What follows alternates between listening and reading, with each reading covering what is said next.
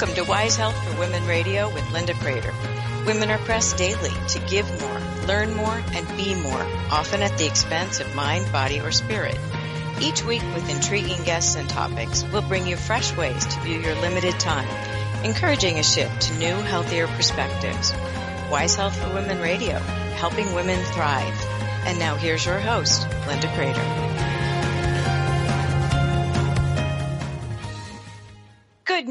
Morning. We are so glad that you have joined us today. We have an absolutely fascinating show today. We have with us Katie Cox, who is a researcher at the Australian National University. And she is tackling a very interesting topic because she believes that popular stories really do reflect what we're thinking about, our fears, and what is going on in our in our culture and world. So currently, she's writing her dissertation on post 9/11 national security, but as depicted in Marvel's Iron Man film trilogy. And so, Katie, I'd love to welcome you to our show and really delve into this very interesting topic. Welcome. Hi, Linda. It's such an honor to have the opportunity to speak to you all today. I'm very excited to discuss my research and what it could mean to people. Well, I think that often using popular culture to reflect the events of today is a very good way to reach and connect with people because often research can be very dry this is clearly not a dry way of attacking this problem. And, and I have to ask, how are you in Australia working on American culture? well, I think it's a really interesting topic, actually. Um, but one of the great things about American popular culture and one of the really interesting things is that it has such a wide global reach. Mm-hmm. So what we find, especially in Australia, um, is that American popular culture um, really influences our national conversations. Mm. So that happens in the political sphere as well, of course. Um, but in terms of popular culture, you know, the movies we see, so many of them are American movies, and that mm-hmm. influences the way that we think about the world as well.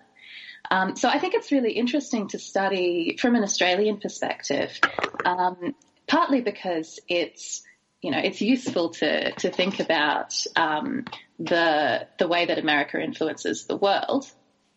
Now that is uh, a that is a topic unto itself. I mean, that, that, that's a huge one because I think we often forget what is the metaphor about the butterfly wings can cause a tsunami oh. somewhere else.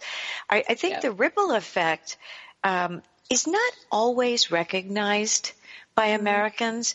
They perhaps we we are a little too insular sometimes, but I'm very intrigued by I guess I never really thought about it in specifics about how American culture does really delve all over the world and does have a mm-hmm. global reach. And I think, think it's very fascinating that you chose 9-11 as a mm-hmm. historical flashpoint. I mean, obviously, most everyone I know remembers exactly where they were and what they mm-hmm. were doing at the time the towers went down in the Pentagon in Pennsylvania. And I think that was a, a fearful time for the whole world. Would you agree with that? Absolutely. Um, I, I remember it really well. Uh, and in fact, that's one of the reasons why it was the flashpoint for my analysis, mm-hmm. um, is that it is such a memorable moment. Um, I was eight years old, and uh, I remember very vividly coming downstairs in the morning and seeing my parents in front of the TV. And this was a big thing. We, we never watched TV in the morning. Mm-hmm. Um, and they were standing in front of TV, and I had never seen them with the expressions, with those expressions on their faces. I'd never seen them so scared and serious and sober. And I remember on the school bus that morning, um, I live in Canberra, which is the, the capital, and mm-hmm. my primary school was near all of the embassies. And I remember all of the other children terrified saying, We're near the American embassy, we're going to be next. Um, mm. And it was just such a memorable moment because it was the first time that I, as a child, and I think all of my my friends as well, mm-hmm, had mm-hmm. really felt fear. and fear over something that you had zero control over. Mm. Yes. And I think that's one of the hallmarks of 9/11 mm-hmm. uh, is that it's it was a traumatic intrusion into everyday life mm-hmm. that the average person absolutely had no control over, and that's really difficult to deal with emotionally on an individual level, but also on a national level. Mm-hmm. And I think a lot of the events that unfolded from 9 11, um, it's useful to look at them in that light. Mm-hmm. Uh, and that's one of the reasons why I've come to popular culture, because it's a great way to look at the emotional impact uh, of a political and military uh, event. Mm-hmm. Because that's something that is alluded to in political discourse and political analysis. But in terms of the impact on everyday people or people on the ground, mm-hmm. um, people who maybe aren't at that decision making level but still have to deal with it intimately on a day to day basis, our stories are really what reflects that, I think. Well, and stories are what we pass down.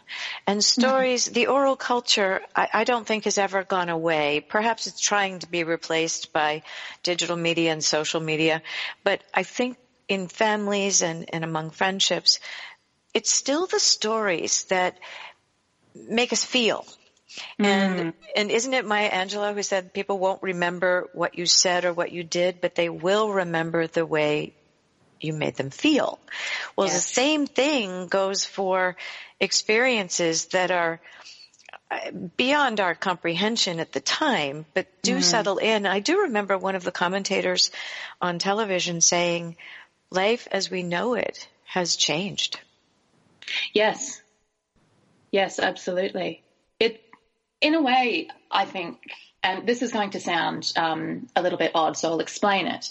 Um, okay. In a lot of ways, I think 9/11 um, was apocalyptic, mm-hmm. Um, and I don't mean that in the sense of no, I, I agree uh, with you.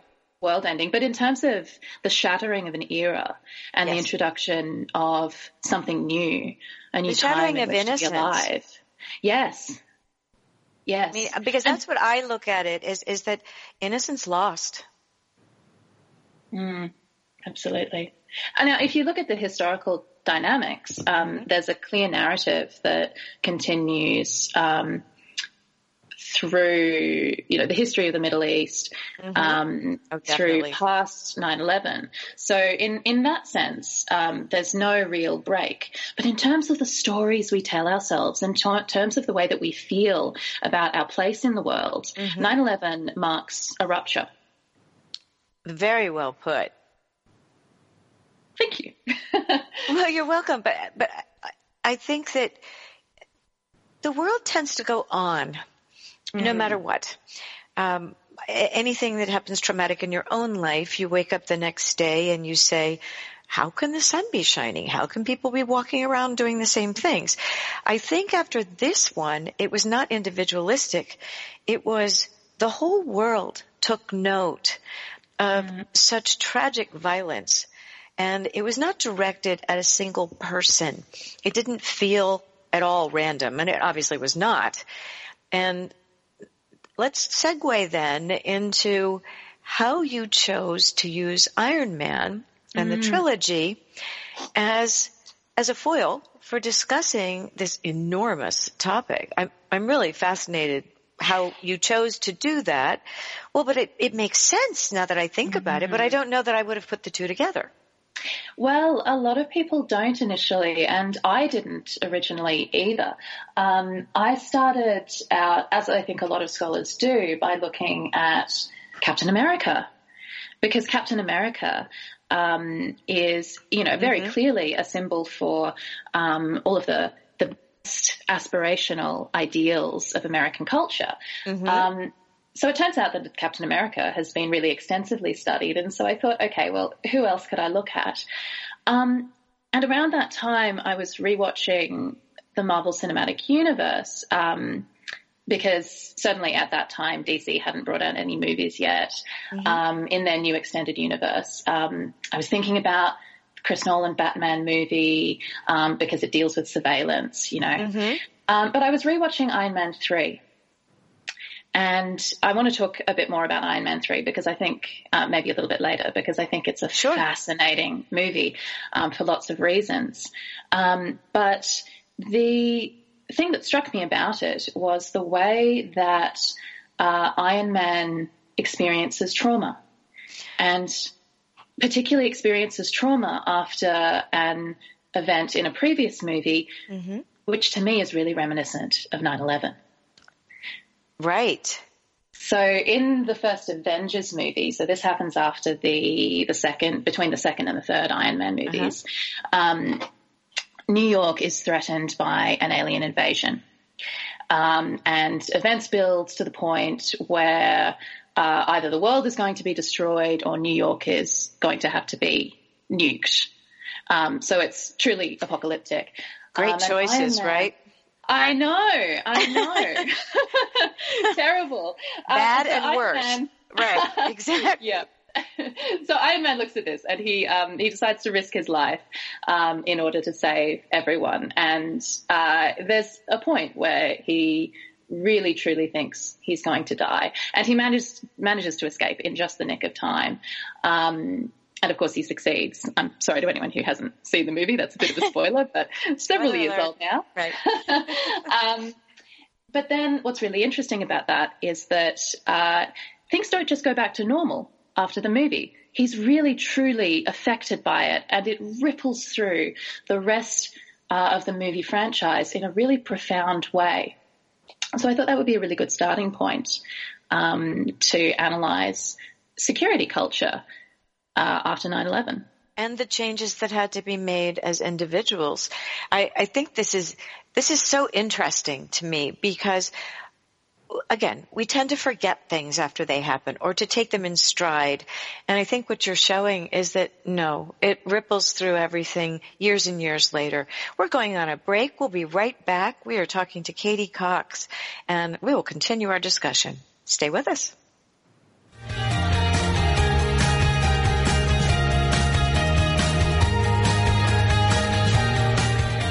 We're Wise Health for Women Radio, and we'll return after these short messages.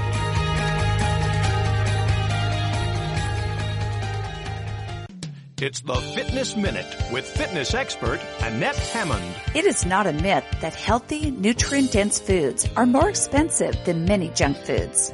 Researchers at the University of Washington found that healthy foods like lean meats and whole grains have increased nearly 30% in the past four years, while soft drinks and candy have only gone up 15%. Since meat is one of the most expensive items that you purchase at the grocery store, it's a good idea to cut back on meat especially for health reasons. Filling up on fresh fruit and vegetables is a great way to lose weight, keep healthy, and keep food costs down. Eating beneficial, delicious foods keeps you lean, strong, and in good health. It is possible to eat healthy food and keep costs down. Your goal is to lose weight, not money. For the Fitness Minute, I'm Annette Hammond. Like us on Facebook at Fitness Minute with Annette Hammond.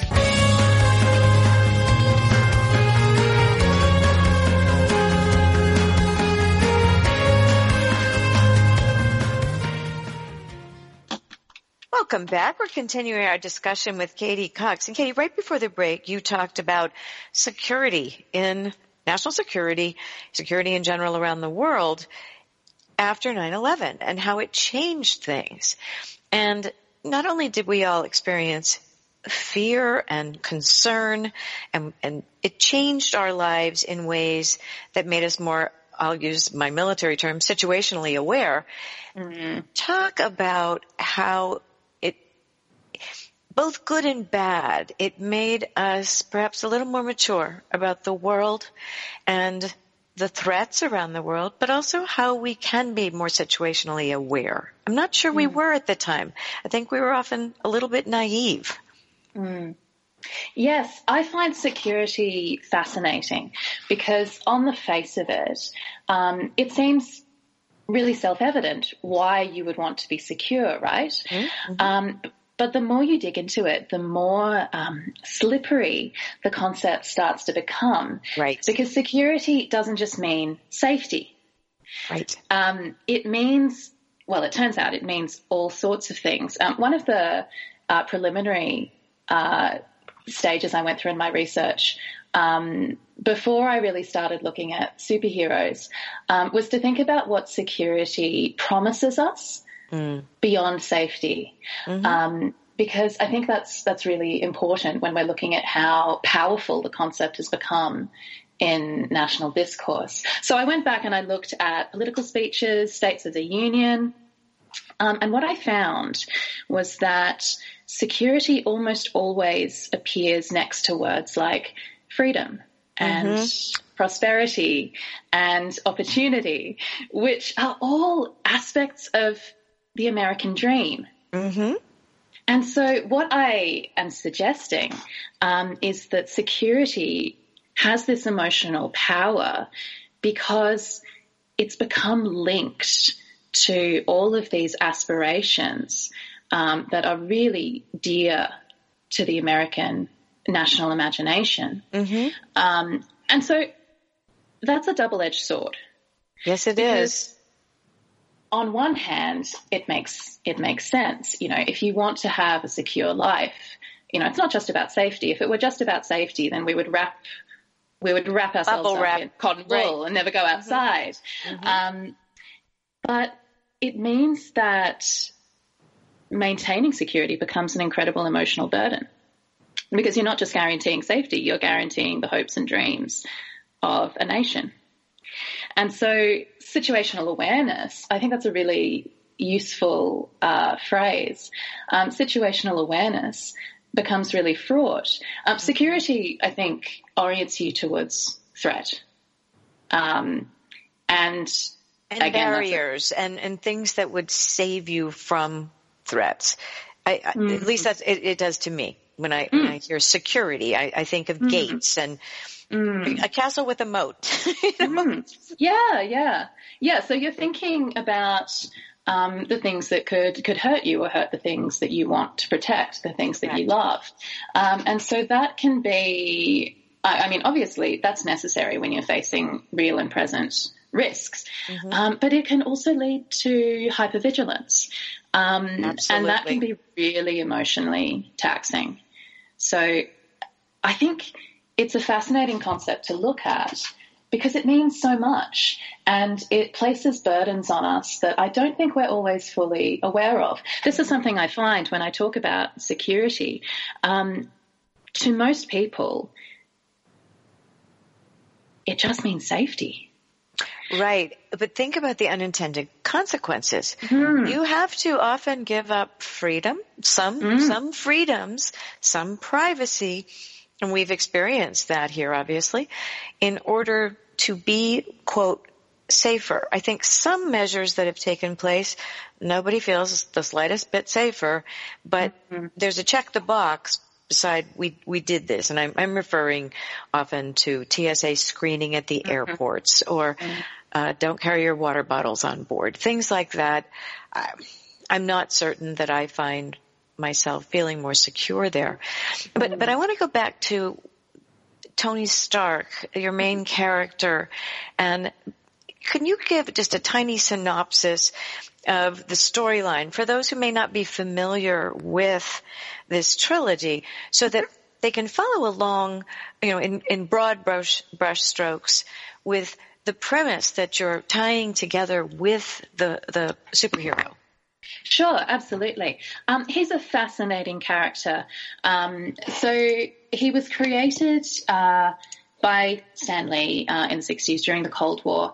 Um, and uh, I'll just read out a little quote, first of all, because I think it really mm-hmm. illustrates um, the the intentions behind Iron Man as a character, mm-hmm. um, just as some backstory. So Lee says, "I think I gave myself a dare. It was the height of the Cold War. The readers, the young readers, if there was one thing they hated, it was war. It was the military.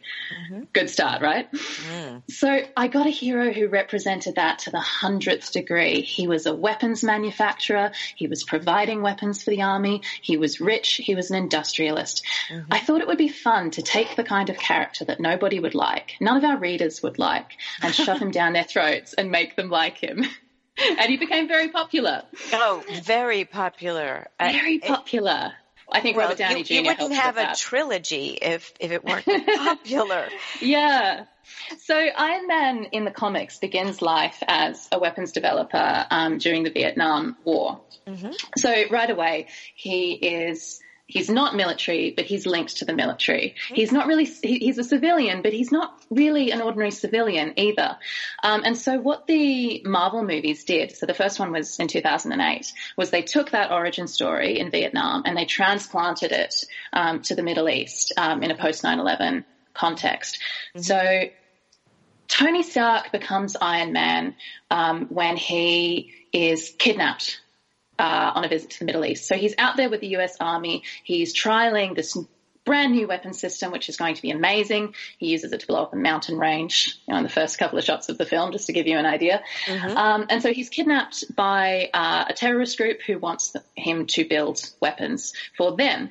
Um, and obviously, he's not really on board with this, um, but he plays along mm-hmm. just long enough so that he can build himself um, a suit, a weapon to escape.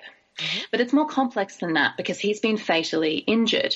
And so the only thing keeping uh, his heart from stopping is the power core that will, that also powers the suit. Mm-hmm.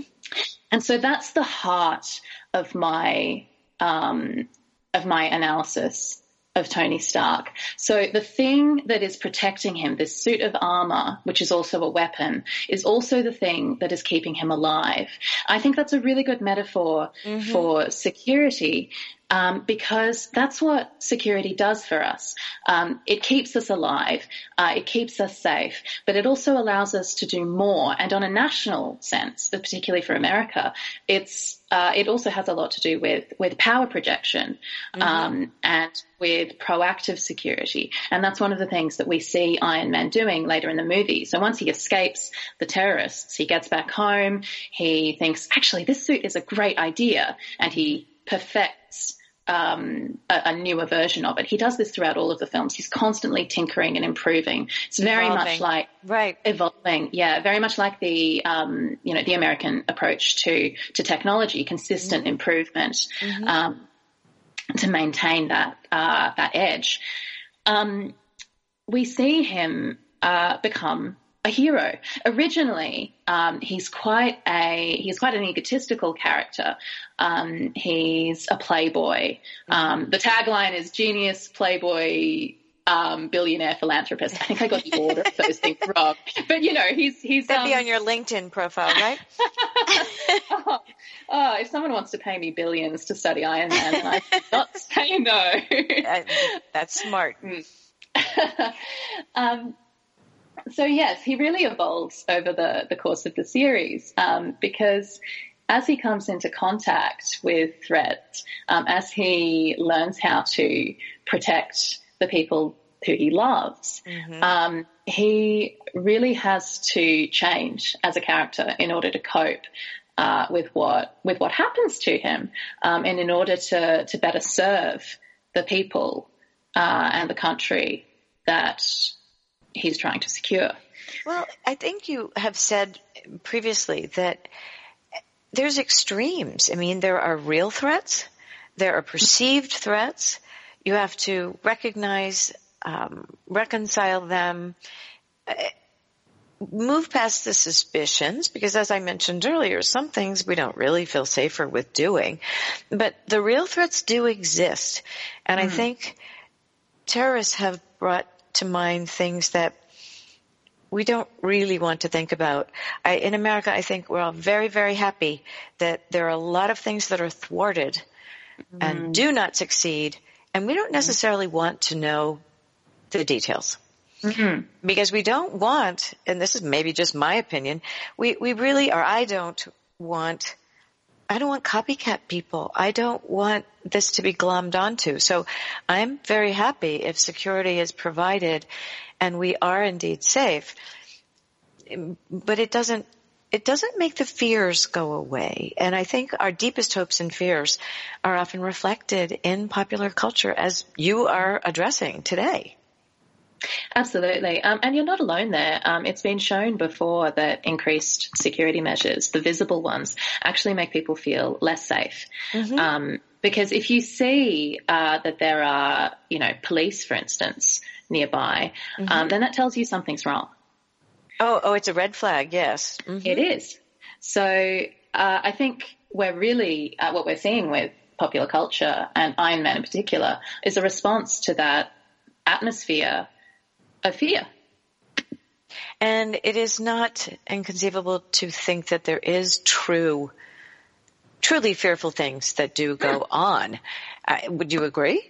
Yes, absolutely. Um, and Marvel uh, responds to that. Um, there are, as you say, real threats, um, but there are also perceived threats, and mm-hmm. that's one of the reasons why I wanted to come back to, to Iron Man um, and talk about Age of Ultron as well, which is the the second okay. Avengers movie, which follows on, because that shows the contrast between those 2 mm-hmm. uh, categories of threats real and, and perceived different ways. Yeah, right. the different ways in which we we um, react to them and the consequences that that can have. Mm. We are coming up on a second break, and I really want to give you more time to talk about that because I, I, think it's really interesting because mm. perceived perceived fears still elicit the same physical responses mm. and the same emotional responses mm. as real ones. And exactly. so I think, well, go ahead, please talk. Oh, well, how do you know if something is real or perceived until it either happens or it doesn't? Mm-hmm. So it's it's difficult. It's a very difficult judgment call to make. It is a difficult judgment call, and I think that there is the situational awareness, as we talked about, and understanding what we are able to prevent or at least ameliorate versus that which is truly outside of our control. We're going to go on a quick break. We will continue talking with Katie Cox after the break. This will be a short one and I am really intrigued by this mix of popular culture and security. We'll be right back. Don't go away.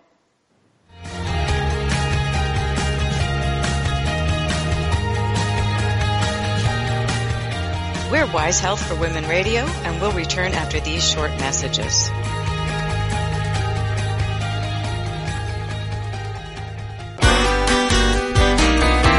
It's words you never heard. When I was growing up in Wisconsin, no matter how frigid it was outside, my Uncle Bob never seemed to get cold. He would come in from the snow wearing a t-shirt and remark how fresh it was outside. Then again, folks from Wisconsin are a pretty hardy bunch. As America's official dairy state, the cows have been known to give ice cream instead of milk when the temperatures drop. What's a word for a giant snowball that is formed by rolling a smaller one through a field of snow? Hog-a-ma-dog. Megla is an old Scots word meaning to trudge laboriously through the snow. And mufflements is an old Lancashire word for thick, warm, insulating clothes and gloves. Don't forget that you shouldn't try and send text messages if you're standing out in the cold. It can lead to hypothermia. It's words you never heard. I'm Carolyn Davidson, and you can have fun challenging your words you never heard vocabulary with my free app, Too Funny for Words. It's the Fitness Minute with fitness expert Annette Hammond. A common food myth is that bread will make you fat. The truth is quite the opposite. If you eat the right kinds of breads and other grains, you can actually lose weight. The fiber found in whole grain foods helps slow digestion, keeping you fuller longer. True whole grain bread products will have whole grain or whole wheat flour as the first ingredient. If you see anything else, it is not what you want to eat, even though it may say wheat. A study in the American Journal of Clinical Nutrition found that overweight people who acquired all of their grain servings from whole grains lost more belly fat than those who skipped the whole grains. You should still avoid refined grains like enriched flour, but a moderate amount of whole grain bread can be a great asset to a balanced diet. For the Fitness Minute, I'm Annette Hammond.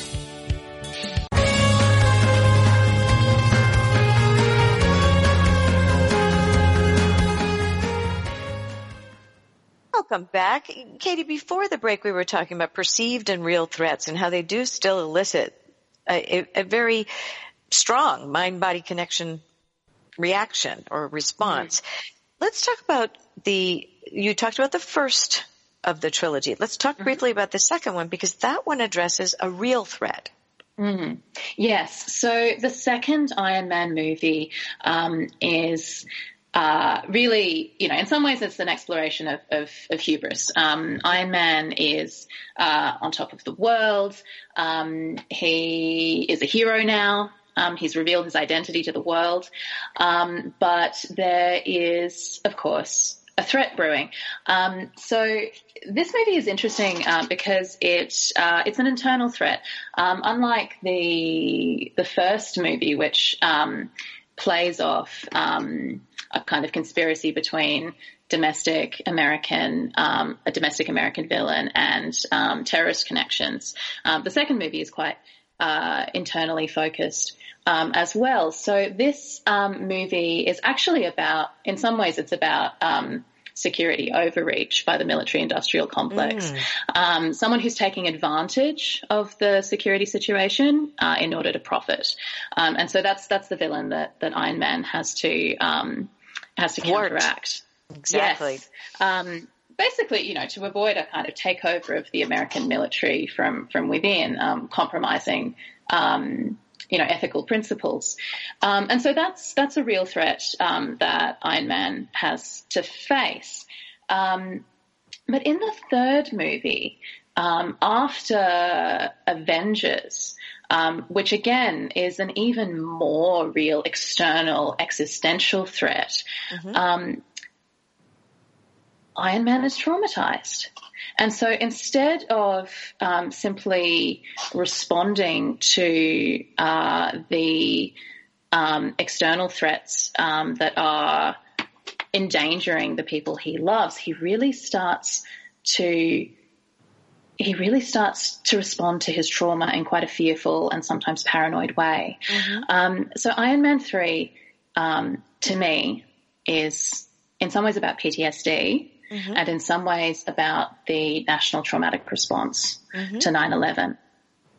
Um, so in Iron Man 3, um, Iron Man, Tony Stark, um, suffers from panic attacks. Okay. Um, the for most of the film, the uh, the plot for the villain kind of plays out in the background. It plays out in the media.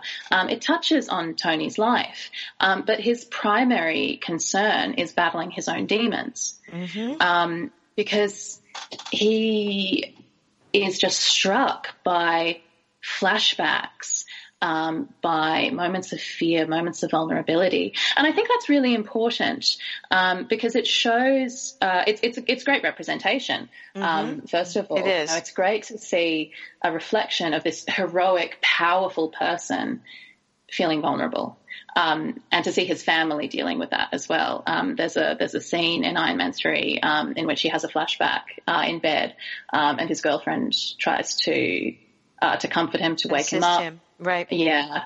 Um, but he he calls the suit in his sleep before he notices, and mm-hmm. um, you know it doesn't. There's no violence, um, mm-hmm. but uh, it's it's quite a scary moment. Of you know he thinks he's in danger.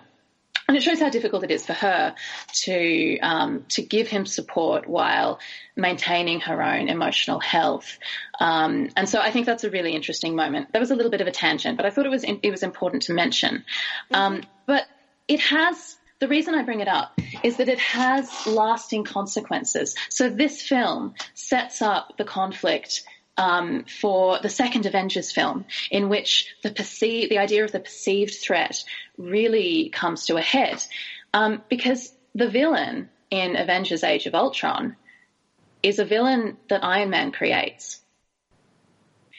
And he does so mm-hmm. because he is terrified of the next threat. So he's gone through four movies at this point. Mm-hmm. Um, and in every single movie, there has been some uh, catastrophic threat um, to either the country or, in the last Avengers movie, the world. Um, and every time it's put his life in danger, it's put his friends in danger, it's put his family in danger. They've barely made it out. And so in Age of Ultron, he decides that he's going to make himself redundant. He's going to create um, a defense network that will encircle the planet um, and prevent any more alien invasions, for instance, mm-hmm. um, or supervillains from arising. Um, what he doesn't anticipate is that the defense system might actually attain sentience and decide uh-huh. that the best uh-huh. way to protect the world um, is to uh, eradicate humanity. Mm. Um, you know, this is a classic kind of Frankenstein story um, where right. the creator loses control of the creation. Um, but what I think is really interesting um, is that it's a case of um, uh, it's it's almost a knee jerk overreaction. Like I don't want to trivialize it, but it's a uh, pendulum because, swing, don't you think? Yeah, it it's is. an emotional pendulum swing because there's cause and effect, mm-hmm. and and it swings uh, too wide at, at certain points, but it does come back to middle eventually, and and I think that this also, if I if I may offer this, was also reflective of the culture at the time that each of these movies came out because we were seeing repercussions of of trauma mm. and aftermath mm. and um, I fear that there are too many assumptions made about PTSD, but mm-hmm, mm-hmm. trauma is trauma, and there are effects. And by bringing it out this way, it was actually a very effective, sensitive way of bringing mm. out the fact that vulnerability is real and that mm. healing is also possible. And, mm. and so keep keep going. I mean, this is very interesting. Yeah, I think you're right, um, certainly about PTSD. Um, there was a big discussion about it at the time, actually, and quite a few psychologists weighed in on it and discussed whether or not it was an accurate representation. Right. Um, but the big thing that came out of that was the agreement that it started a conversation. Um, Which is healthy. Yeah, and it normalized vulnerability, mm-hmm. which is just so important. Um, and it's really the first step to working out how we as a society deal with trauma, both on an individual level um, and as a community. Yeah. Um, so I think the on the national level and in terms of um, the you know the kind of the, the, atmosphere that you that you note. Um, Iron Man three comes out in 2013, mm-hmm. and Avengers: Age of Ultron uh, was released uh, in 2015. So you're right. These the, we're seeing a um, a building sense of dis, uh, the war is dragging on. Right. And, and the after effects of combat yeah. are, are being seen. Um, again, I, I, am not, I work with a lot of military families and mm. I'm simply not going to encapsulate PTSD as the same for everyone. If you know one person with PTSD, you know one person with PTSD. exactly. Yeah. uh, but I, but I do think that, um, the way you're tying together popular mm. culture with the current events of the time is a fascinating way to take a look internally because you mentioned the self-awareness and I, mm. I fear that sometimes we don't have enough self-awareness to realize, okay, let me stop and hit the pause button for a moment. And what do I feel? Oh, mm. that's a little bit of fear. Okay. Is it real or perceived? Because mm. our brain, if, if, our brains feel it is real, it will go out seeking evidence to prove us mm-hmm. correct. Mm. But if it's not, it's it's a reason why the discussion of mental fitness is so important because perception can change your reality and your choices. Absolutely, absolutely, and I think that's a great point. Um, that uh, you know, experience of trauma, experience of everything is different for everyone. Um, and that's why I like popular culture and especially fantasy and science fiction as a way of opening up a discussion because using um, you know, using the imagination, using fantastic elements as a metaphor for these things, in some ways it, it generalizes it.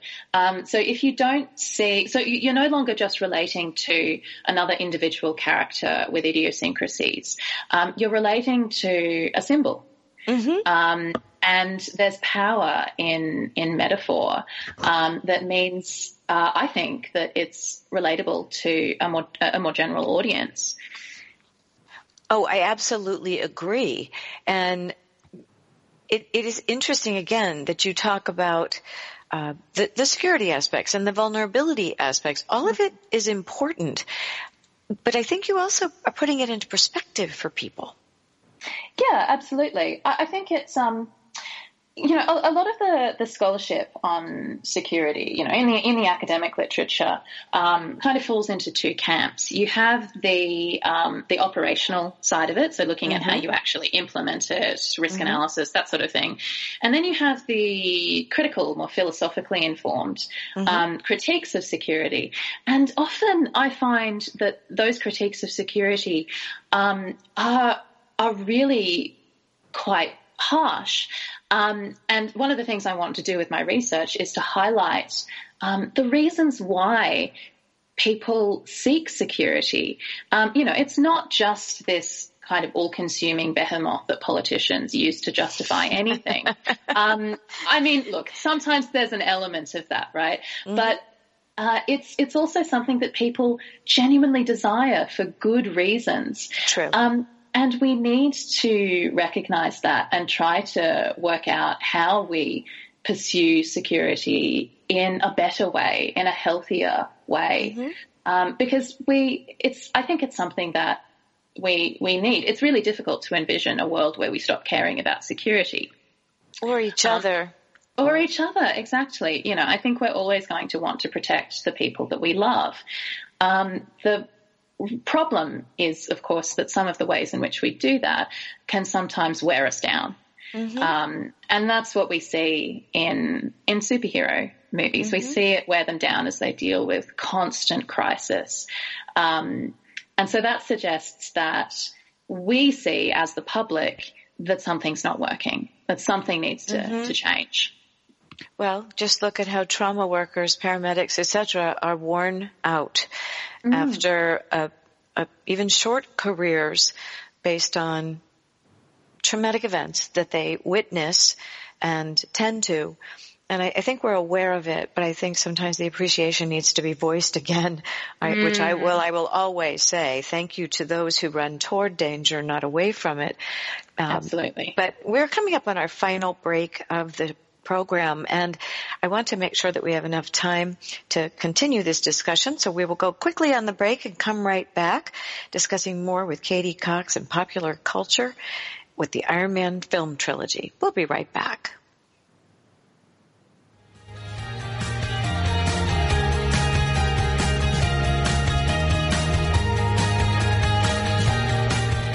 We're WiseHealth for Women Radio, and we'll return after these short messages.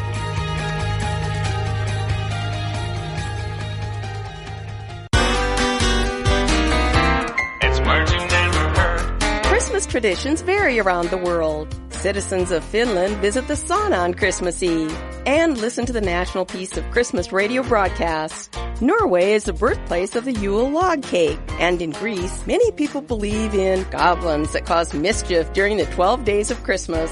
Captain John Smith drank the first eggnog in his 1607 Jamestown settlement. Nog comes from the word grog, which refers to any drink made with rum. Since Christmas arrives in Australia in the middle of summer, jingbangs or crowds of Aussies celebrate at the beach with beer and skittles. This is the time each year where we have to climb up to the sky parlor or attic to fetch our Christmas lights. What's the word for decorating till we're about to collapse?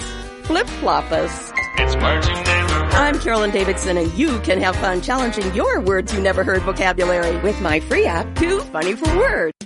It's the Fitness Minute with fitness expert Annette Hammond. Do you enjoy push-ups, lunges, crunches, and pull-ups? Does a workout full of intense mix of strength training and aerobic elements thrill you? If you like vigorous workouts with bursts of forceful activity alternated with intervals of lighter activity, check out boot camps in your area. Boot camps are popping up everywhere, from parks to schools to YMCA's. The popularity of this workout is building, and more Americans are heading to boot camps for their fitness. The Mayo Clinic reports that the average exerciser burns approximately 9.8 calories per minute during a typical boot camp workout, which makes it a good activity if you're trying to lose weight. It also helps with endurance. For the Fitness Minute, I'm Annette Hammond. Visit our Facebook fan page at Fitness Minute with Annette Hammond.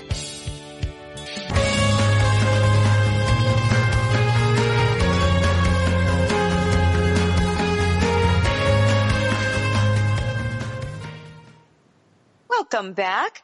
We are going to talk further about Katie Cox and, and her wonderful way of blending popular culture, politics, and stories with our deepest hopes and fears into the depiction of post 9-11 national security with the Iron Man film trilogy. I, have said that a, a, number of times, but I still marvel, no pun intended, at the way this, this does tie together so beautifully. And Katie, can you talk about how this is kind of an interesting way for families to share mm-hmm.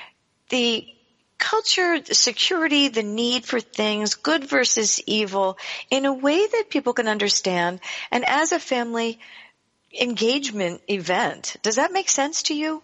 It does, yeah.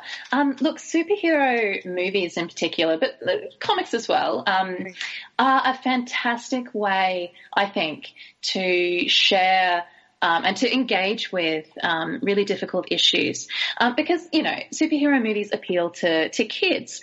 Um, so immediately they're bright and colourful um, and uh, easy to watch. But they raise some difficult issues uh, in interesting ways that you can then talk about. But they're also, I think, fascinating for adults as well because they don't shy away from the deep issues that mm-hmm. we all face. Mm-hmm. Um, what they do uh, is to partly package them as entertainment. And look, that sounds trivializing, um, but it's not. Entertainment is so important to us. Agreed. It really yeah, it, it, it is one of the most important things. It's actually edutainment. Lives.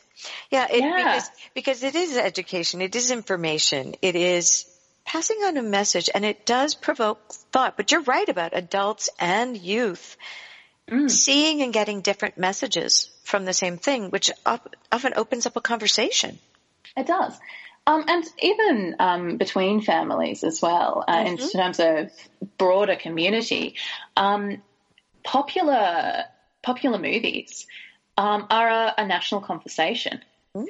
I think this is a really interesting way to look at popular film. Um, you know, it's they're not just uh, popcorn. I mean, they are, and that's great, right? Mm-hmm. Because we we need some joy in our lives. We do.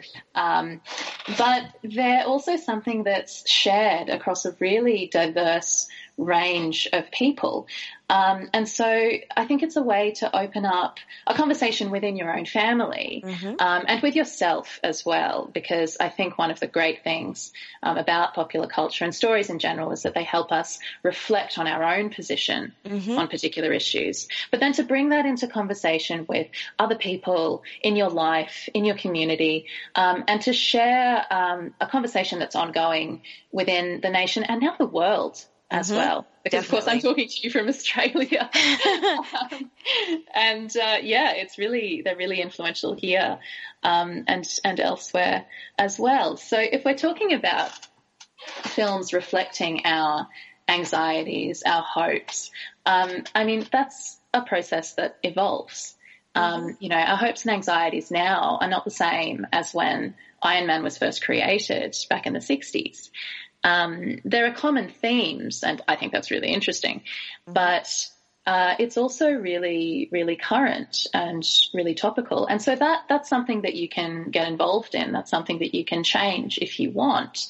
Um, but even just on a personal level, there's a lot of value in just enjoying stories that resonate with you.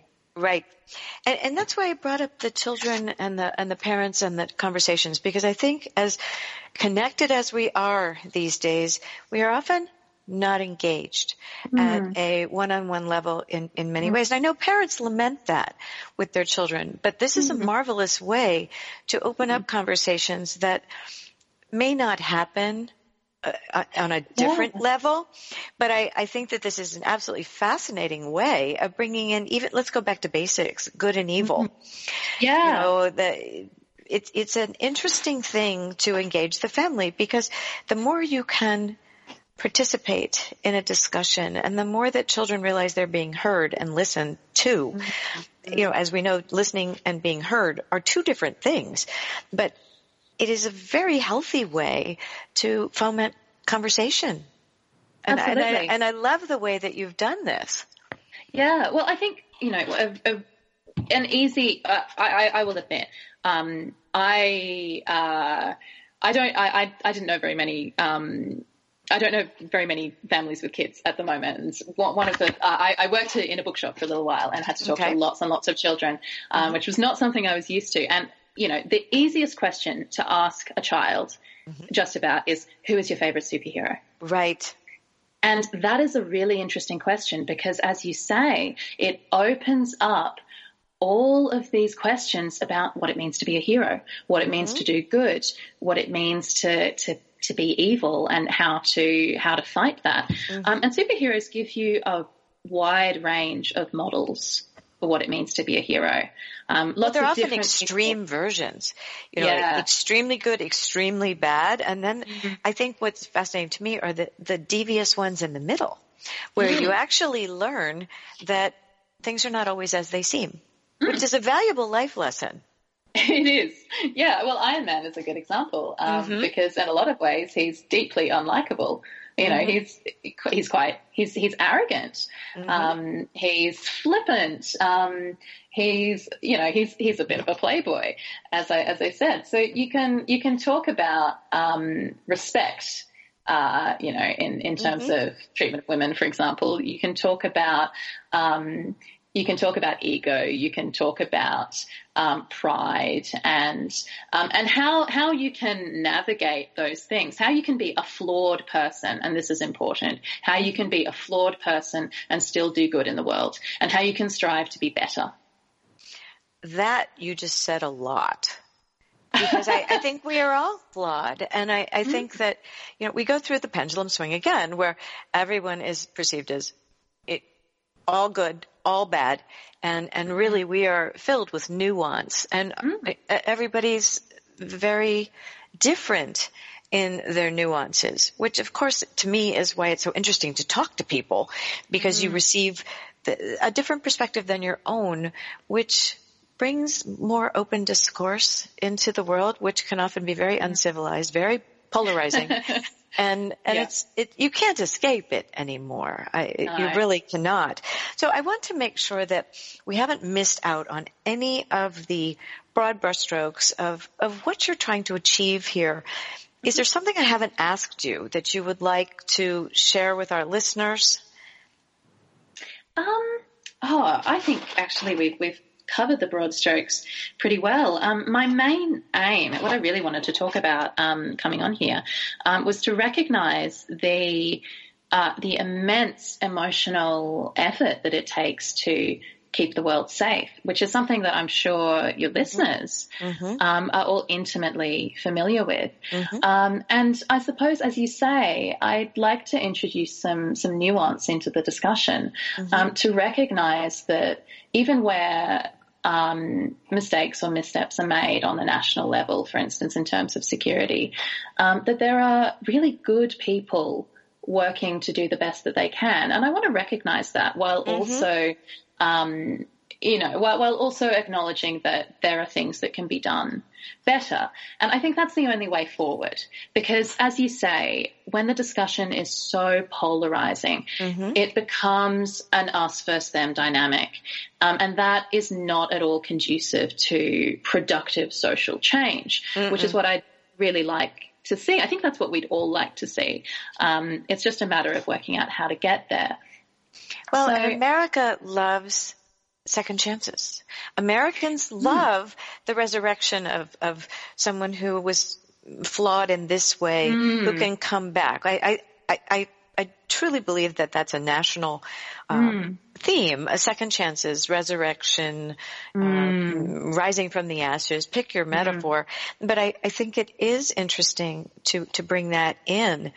Um, do you agree with that? Absolutely. And look, look at superheroes. You know, they come back all the time. Mm-hmm. Um, they are constantly getting second chances, resurrecting mm-hmm. um, after catastrophe. And that's mm-hmm. one of the reasons why so many people call them modern American mythology, because yes. they endure.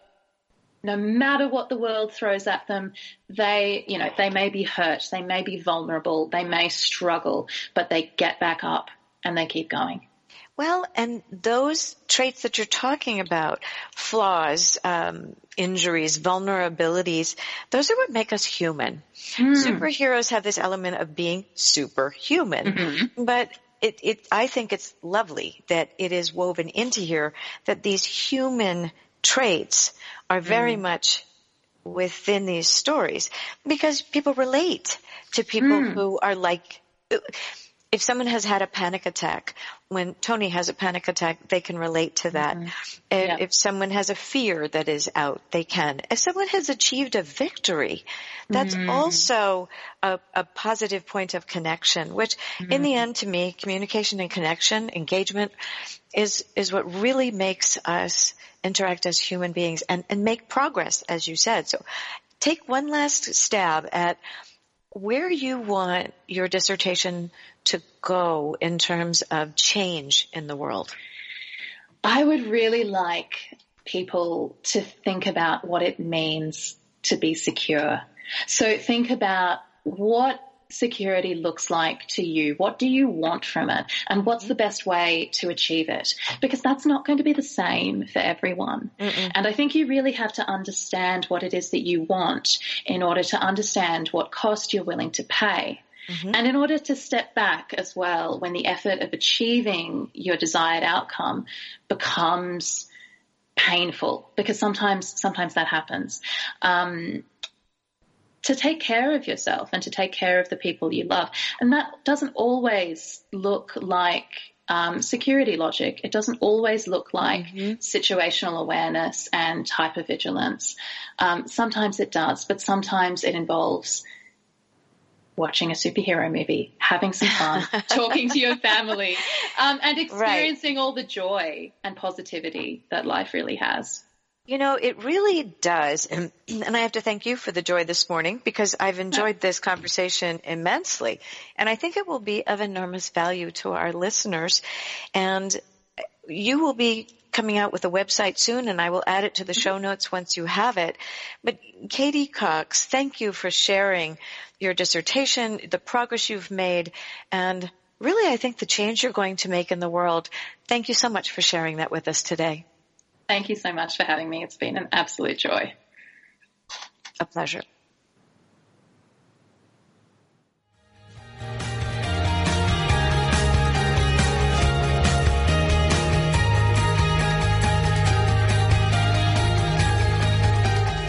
Thank you for tuning in today. You can find more shows at wisehealthforwomenradio.com.